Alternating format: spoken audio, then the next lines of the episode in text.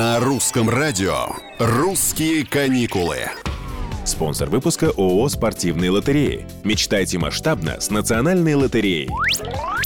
Привет, с вами Петр Кузнецов. 9 часов по небу или почти неделя по земле. И вот мы на краю света. Ну, почти. Это Владивосток. Такой далекий и такой родной. Несмотря на то, что азиатско-европейский колорит там на каждом шагу. Это и китайская еда, и элементы восточной архитектуры, характерный наклон крыш, черная черепица, красные фонарики. Причем тут же, рядом, изящные постройки конца 19 века в стиле классицизма.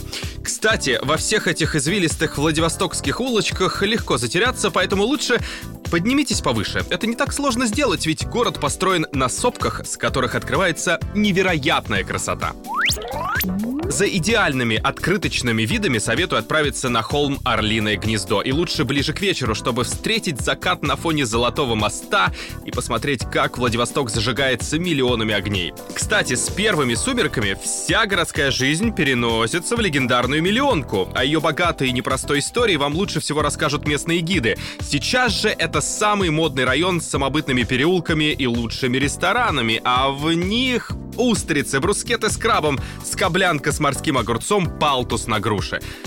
Ну а когда устанете от пеших прогулок и еды, возьмите катер. С воды Владивосток кажется еще более величественным и прекрасным. Вопрос у меня только один. Едем или летим? Слушайте русское радио, и вы можете выиграть путешествие мечты по России. Спонсор выпуска ООО «Спортивные лотереи». С 24 июля по 28 июля участвуйте в играх утреннего шоу «Русские перцы» и выиграйте замечательное путешествие по России от Национальной лотереи. Сертификат на 300 тысяч рублей. Подробности на сайте русрадио.ру 12+.